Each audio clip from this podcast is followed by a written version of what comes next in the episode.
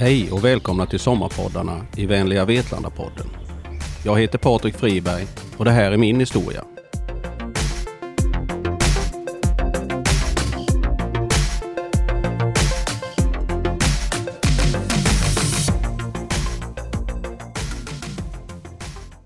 En fredag i mars förra året förändrades mitt liv. Jag hade kommit hem från en välbehövlig semester i Thailand några veckor tidigare och just denna fredag brast det något inombords. Min kropp och min energi var slut. Jag kom hem och var bara trött, grät och var helt avtrubbad. Jag orkade ingenting. Där kom en brytpunkt i mitt liv. Ett före och ett efter. Men vi tar det ifrån början. 1972 den 12 april såg jag dagens ljus. Födelsen hade gått bra och min mor Ylva och min far Christer hade fått ett litet gossebarn på Eksjö BB. Efter tre dagar fick den lilla familjen åka hem till Ölandsgatan här i Vetlanda. Men bara för en dag. Jag hade drabbats av gulsot. Den 16 april var jag åter i Eksjö på sjukhuset. Där fick mor och jag vara på observation några dagar tills de såg att jag var okej. Okay. Under min vistelse på sjukhuset blev jag kallad Patrik eftersom jag kom in på Patrikdagen. Så mor och far valde namnet Patrik Christer Friberg. Christer efter min far. Jag döptes i Vetlanda kyrka. När min lilla syster Pernilla kom till världen 1974 byggde far och mor ett hus ute i Bäcksida på Ekensgränd 2. Dit gick flyttlasset på hösten samma år. I Bäcksida fick vi en bra barndom med mycket kamrater och fin skolgång. Jag började i första klass på Bäcksida skola. Kommer så väl ihåg min första dag i skolan. Jag fick en egen bänk och min fröken hette Bodil Johansson. Det första vi fick lära oss var att be morgonbön och senare även bordsbön innan maten. Det var en tydlig känsla av värdegrund och Bodil talade mycket om den gyllene regeln. Den var värdegrunden som gällde. Frågan är om det hade gått idag. Men det var nog det som skapade mitt intresse och sökande av mening. Religionen var och är en följeslagare genom mitt liv. På gymnasiet gick jag tvåårig ekonomisk linje och var en ordinär medelmåtta. Efter studenten bar det iväg till Nässjö för ett år på marknadsföringslinjen där. Jag blev inkallad och antagen till försvarsskyttebataljonen på I12 i Eksjö och min militära bana började. Ja, bana var väl att ta i. Vårt eh, befäl Göran Kropp var en mycket bestämd herre. Det militära var inte min grej. Redan efter åtta veckor drogs utbildningen in och alla rekryter friställdes. Regeringen gjorde om värnplikten och tog bort fem och en halv månads utbildningen. Så vi fick mucka och åka hem. Och tur var väl det. Att lära sig att döda var inget för mig. Min far var en av Sveriges FN-soldater under tredagarskriget 67 och det han fick uppleva där var inget jag strävade efter. Efter min korta karriär inom det militära ställde jag mig frågan, vad skulle jag göra nu? Min far var konsthandlare, rammakare och glasmästare, så jag började arbeta hos honom.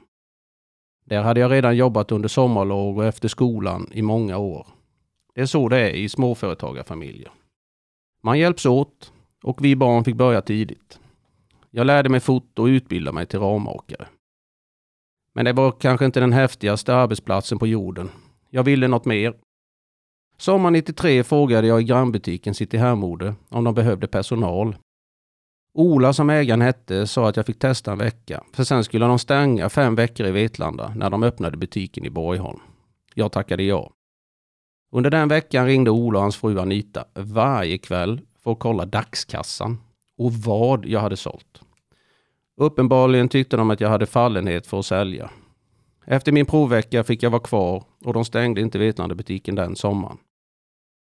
Jag trivdes bland kläder och kostymer och 94 fick jag fast anställning på City Hermode och butiken flyttade till Delfingatan 3 i en ny lokal som Vitalobostäder byggt. Många somrar på Öland och vintrar i Vetlanda följde.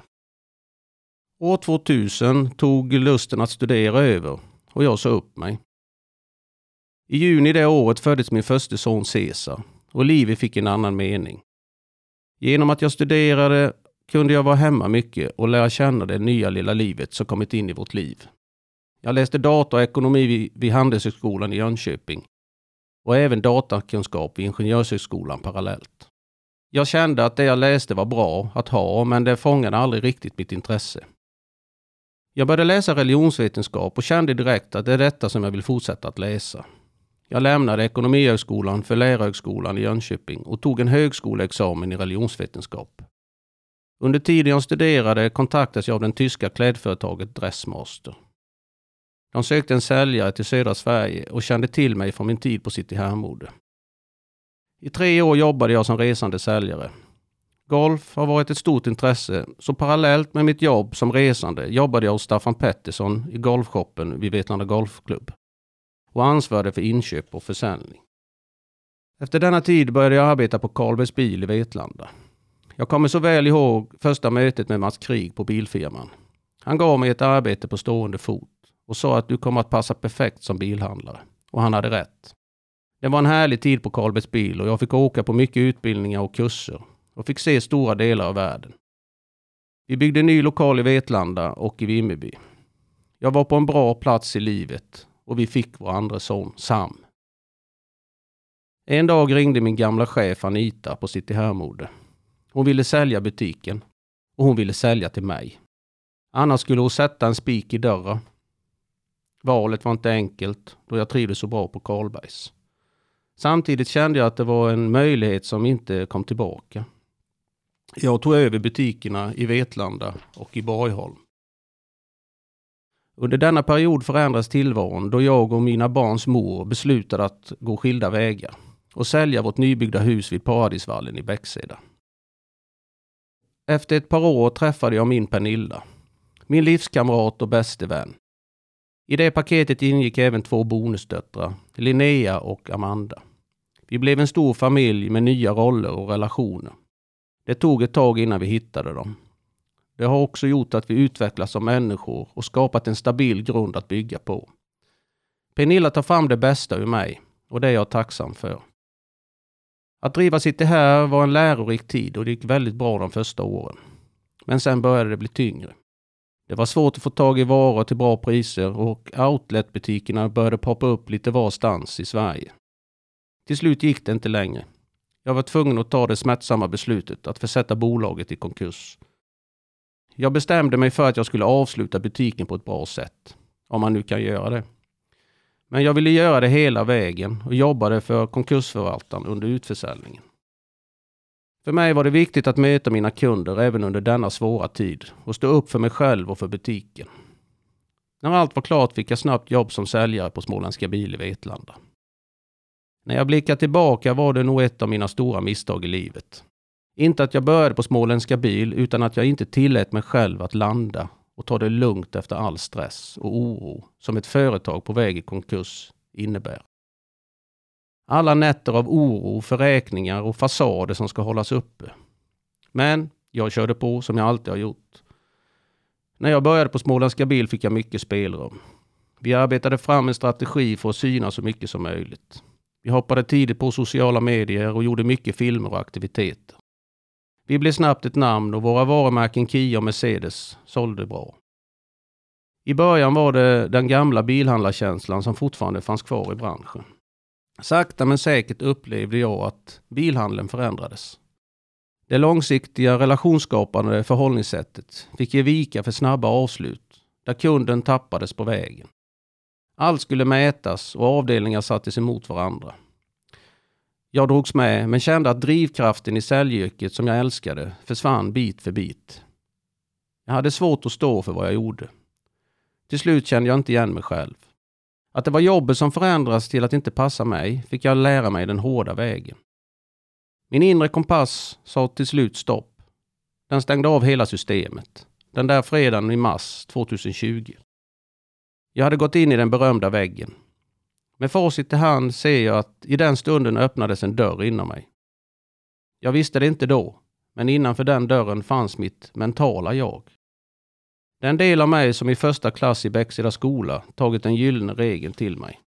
Den del som jag stängt dörren om i takt med tron om att den yttre bekräftelsen är det som räknas. Det svåraste under denna period var att acceptera. Jag går inte in i väggen. Jag är ju högpresterande. Jag har saker under kontroll. Idag vet jag bättre.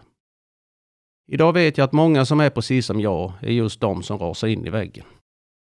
Några veckor efter den 20 mars ringde min farbror Anders och frågade hur jag mådde. Jag pratade på som vanligt, men han avbröt mig och frågade om jag ville komma ner till honom dagen efter för att prata. Med Anders som mental coach hittade jag den borttappade nyckeln till mitt mentala rum. Fokus var på mitt inre, på andning och avslappning. Den stress som byggts upp inombords under lång tid hade gjort min andning grund och min kropp som en fiolsträng. Dagen jag låste upp och gläntade på min mentala dörr, då fick jag ro. Det var en ganska tuff resa att under några månader fokusera på mig själv som person. Vem är jag? Egentligen? Bilden av mig själv hade suddats ut och jag insåg att jag behövde kunna se mig själv igen för att komma vidare. Att jag fick hjälp direkt tror jag var avgörande för att jag kunde komma tillbaka så snabbt ändå. Att jag bytte jobb tänker jag var en förutsättning när jag blickar tillbaka i backspegeln. Genom vårdcentralen fick jag stöd med kognitiv beteendeterapi, KBT. KBT ser jag som ett verktyg att just hitta verktyg. Det som passar mig. Det var här den mentala träningen kom in. Jag fokuserade på att när jag sover så sover jag och när jag äter så äter jag och så vidare. Det vill säga göra en sak i taget. Hitta en struktur för dagen. Där var sak har sin tid och där jag kunde andas. För att klara den inre resan behövde jag även fokusera på någonting utanför mig själv. Så många kolasnittar som jag bakade under den här tiden har jag inte gjort under hela mitt liv. Och då bakar jag ändå ganska mycket. Att odla blev också en källa till kraft för mig. Det är någonting stort i det att se ett frö växa. Det blir så konkret. Jag kände mig rik när jag kunde skörda det jag sått. Det lilla fröet som i god jord med rätt förutsättningar växte till något fantastiskt. Naturen överhuvudtaget har varit en källa till att bli frisk. Jag gick många, många mil och tanken fick sitt. Att vara sjuk under rådande pandemin har både haft sina fördelar och nackdelar. En sida av mig har tyckt att det varit skönt att det inte riktigt märks genom att så många jobbade hemifrån. Man umgicks inte heller med människor och många kände därför inte till att jag var sjukskriven. Men det var också lite svårt ibland. När jag träffade någon som inte kände till min resa och därför var precis som vanligt mot mig hände det att jag tänkte, men för i hela livet ser du inte att jag är sjuk? Märker du inte att jag är någon annan? Ibland valde jag att ingenting säga. Jag höll masken. Mest för den andres skull. Och det är ju det som är det lömska med psykisk ohälsa. Att det inte alltid syns utanpå. Men jag har också valt att berätta ibland. Det som förvånat mig är hur många det är som har sagt att de känner igen sig. Kanske inte så intensivt som det blev för mig. Men känslan av att det liksom inte finns mer att ge. Att det börjar bli tomt. Att man har varit ledsen och gråtit i sin ensamhet. Efter de samtalen tänkte jag varje gång. Varför pratar vi inte oftare om psykisk ohälsa? Det är ju så vanligt och ändå går man och känner sig ensam om att känna så. Jag tänker att delar vi berättelserna om att hitta tillbaka till en djupare mening så kan vi hjälpas åt. Stötta varandra och finna vägar till mental hälsa. Den mentala träningen hjälpte mig. Men först när jag var mottaglig. När jag insåg att jag redde inte ut det här. För mig har det svåra varit att släppa egot. Att inte lita på bilden av mig själv som mina tankar skapat och som styrt mig under så många år. De var ju inte sanna. Det finns inget att bevisa. Bilden av mig själv var de roller jag spelade i förhållande till andra och i de yrkesroller som jag haft. Att det inte gick så långt att jag blev helt paralyserad tänker jag också är en anledning till att jag kom vidare. Att läsa mycket har också varit viktigt för mig. Att bära med mig budskapen inombords. Som till exempel denna text av Eckart Tolle. Vänd dig inte bort från smärta. När det inte finns någon utväg finns det fortfarande alltid en väg igenom. Så vänd dig inte bort från smärtan. Inse det. Känn det fullt ut. Känn efter. Tänk inte på det. Uttryck det vid behov, men skapa inte ett manus i ditt sinne kring det. Ge all din uppmärksamhet till känslan, inte till personen, eventet eller situationen som verkar ha orsakat det. Låt inte sinnet använda smärtan för att skapa en offeridentitet för dig själv ur den. Att tycka synd om dig själv och berätta för andra din historia kommer hålla dig fast i lidandet. Eftersom det är omöjligt att komma ifrån känslan är det enda möjligheten till förändring att flytta in i den. Annars kommer inget att skifta.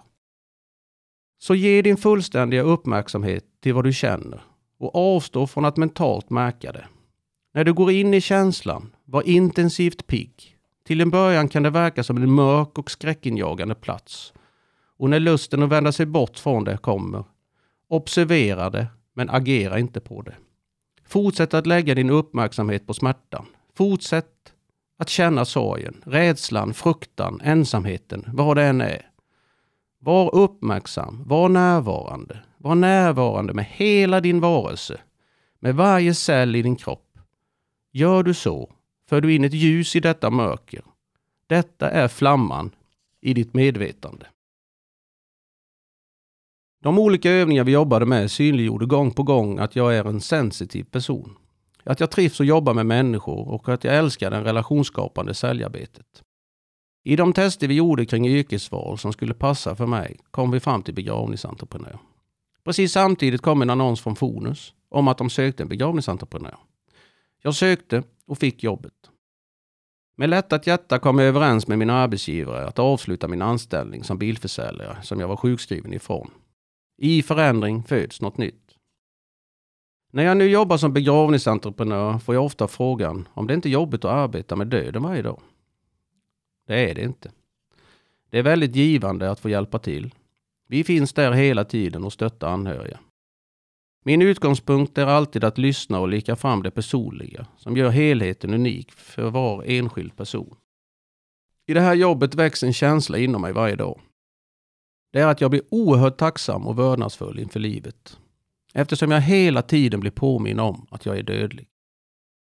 Det gör att jag försöker leva i nuet. Njuta av vårt vackra hem vid Nömmens strand i Stensjön och passa på att göra saker.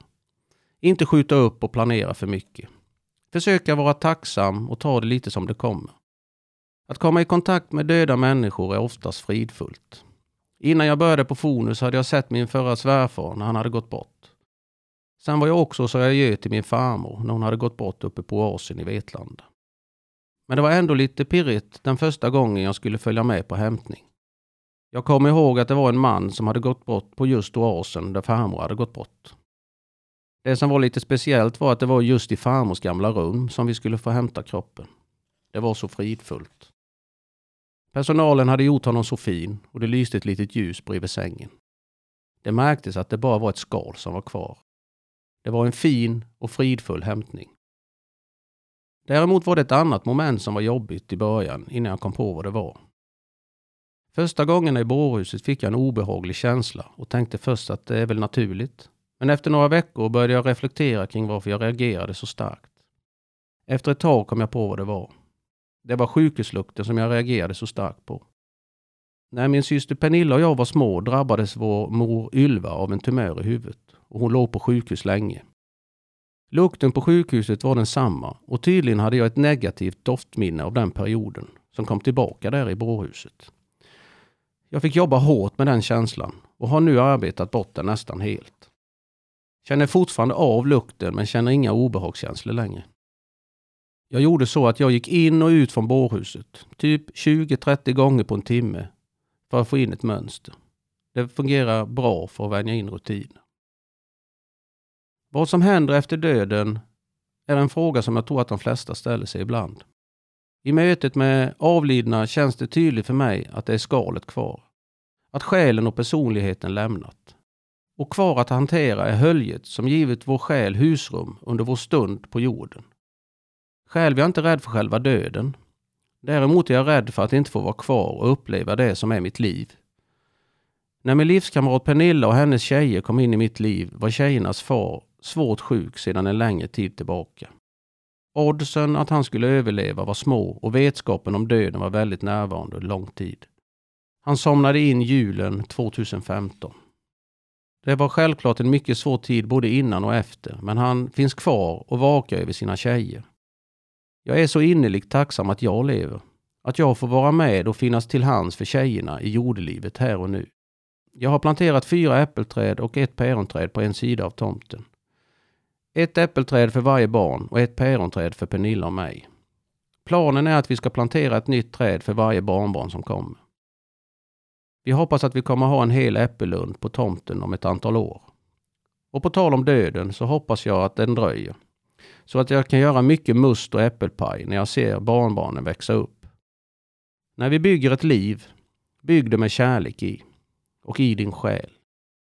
Kärlek till livet och kärlek till din nästa. Vi kan samla på oss mycket på vår resa här i livet om vi väljer vad som är viktigt att ha med sig. Det sägs att du kan ingenting ta med dig när du lämnar din kropp för att fortsätta din resa på ett annat sätt.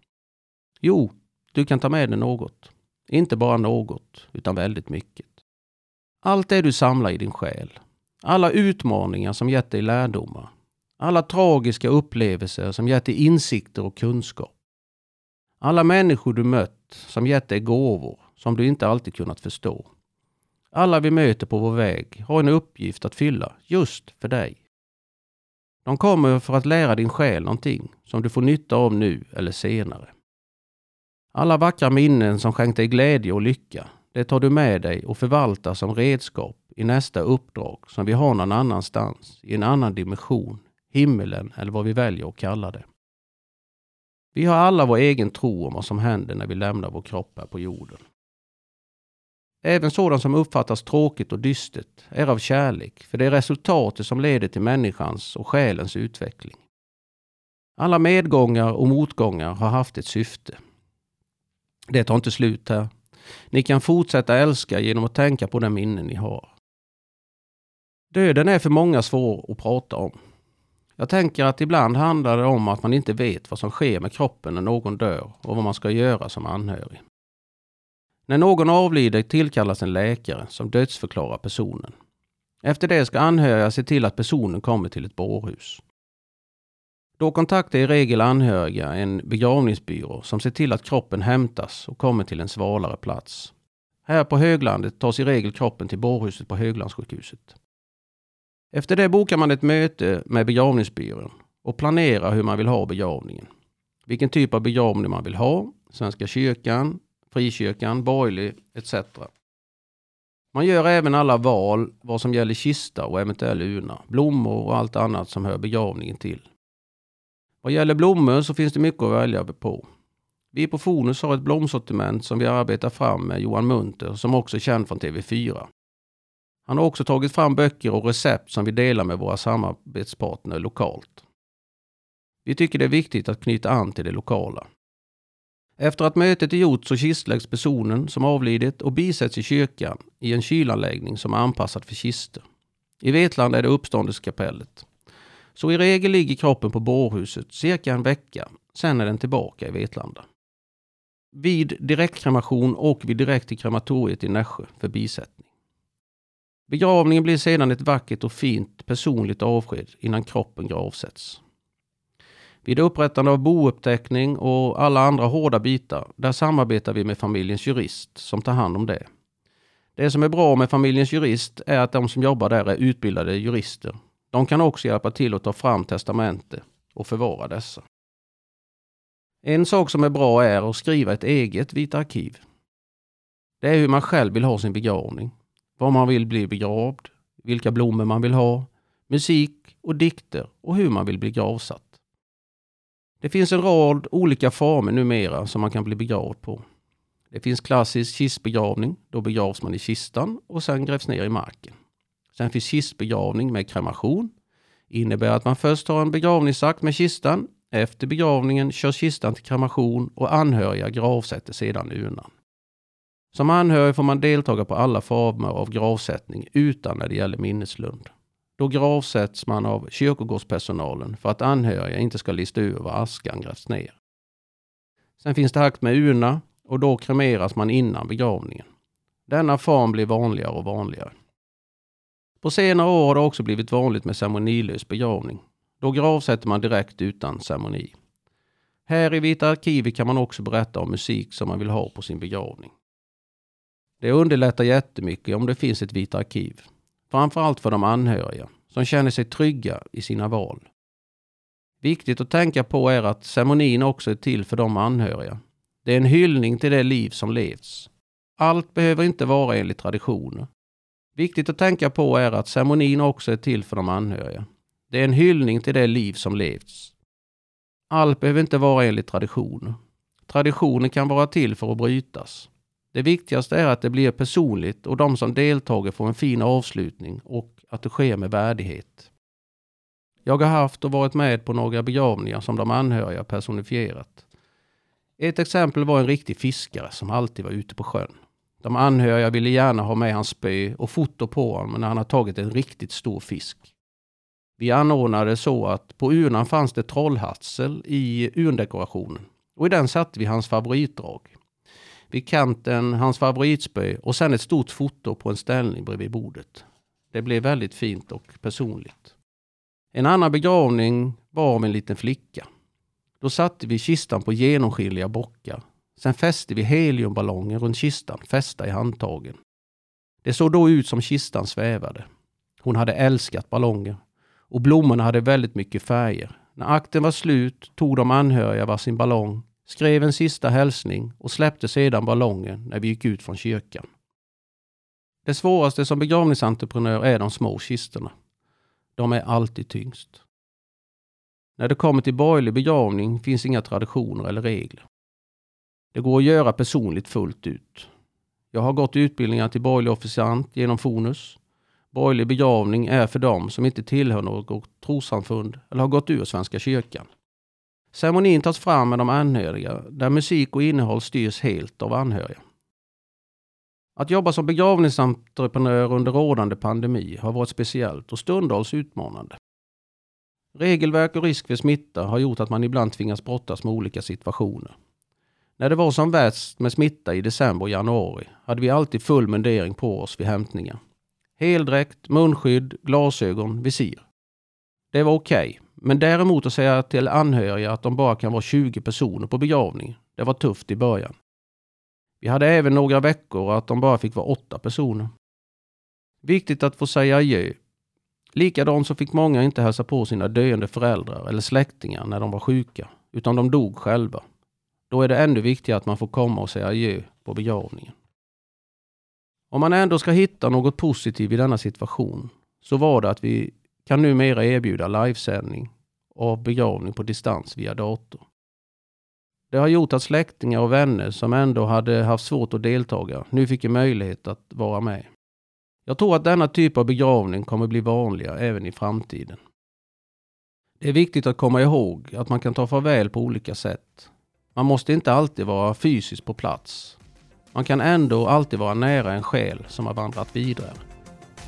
För alltid lever du kvar hos oss, djupt inne i våra hjärtan. Det varma minnet av dig kan ingen ta, varken sorgen eller smärta. Där saltvattnets vågor skumma och himlen nuddar stranden. Du finns just där och överallt, liksom guldkornen i sanden. När fåglar kvittrar så finns du i sången. Minnen av dig finns i jord och vind. Vem vet när det susar i träden om det är du som smeker vår kind.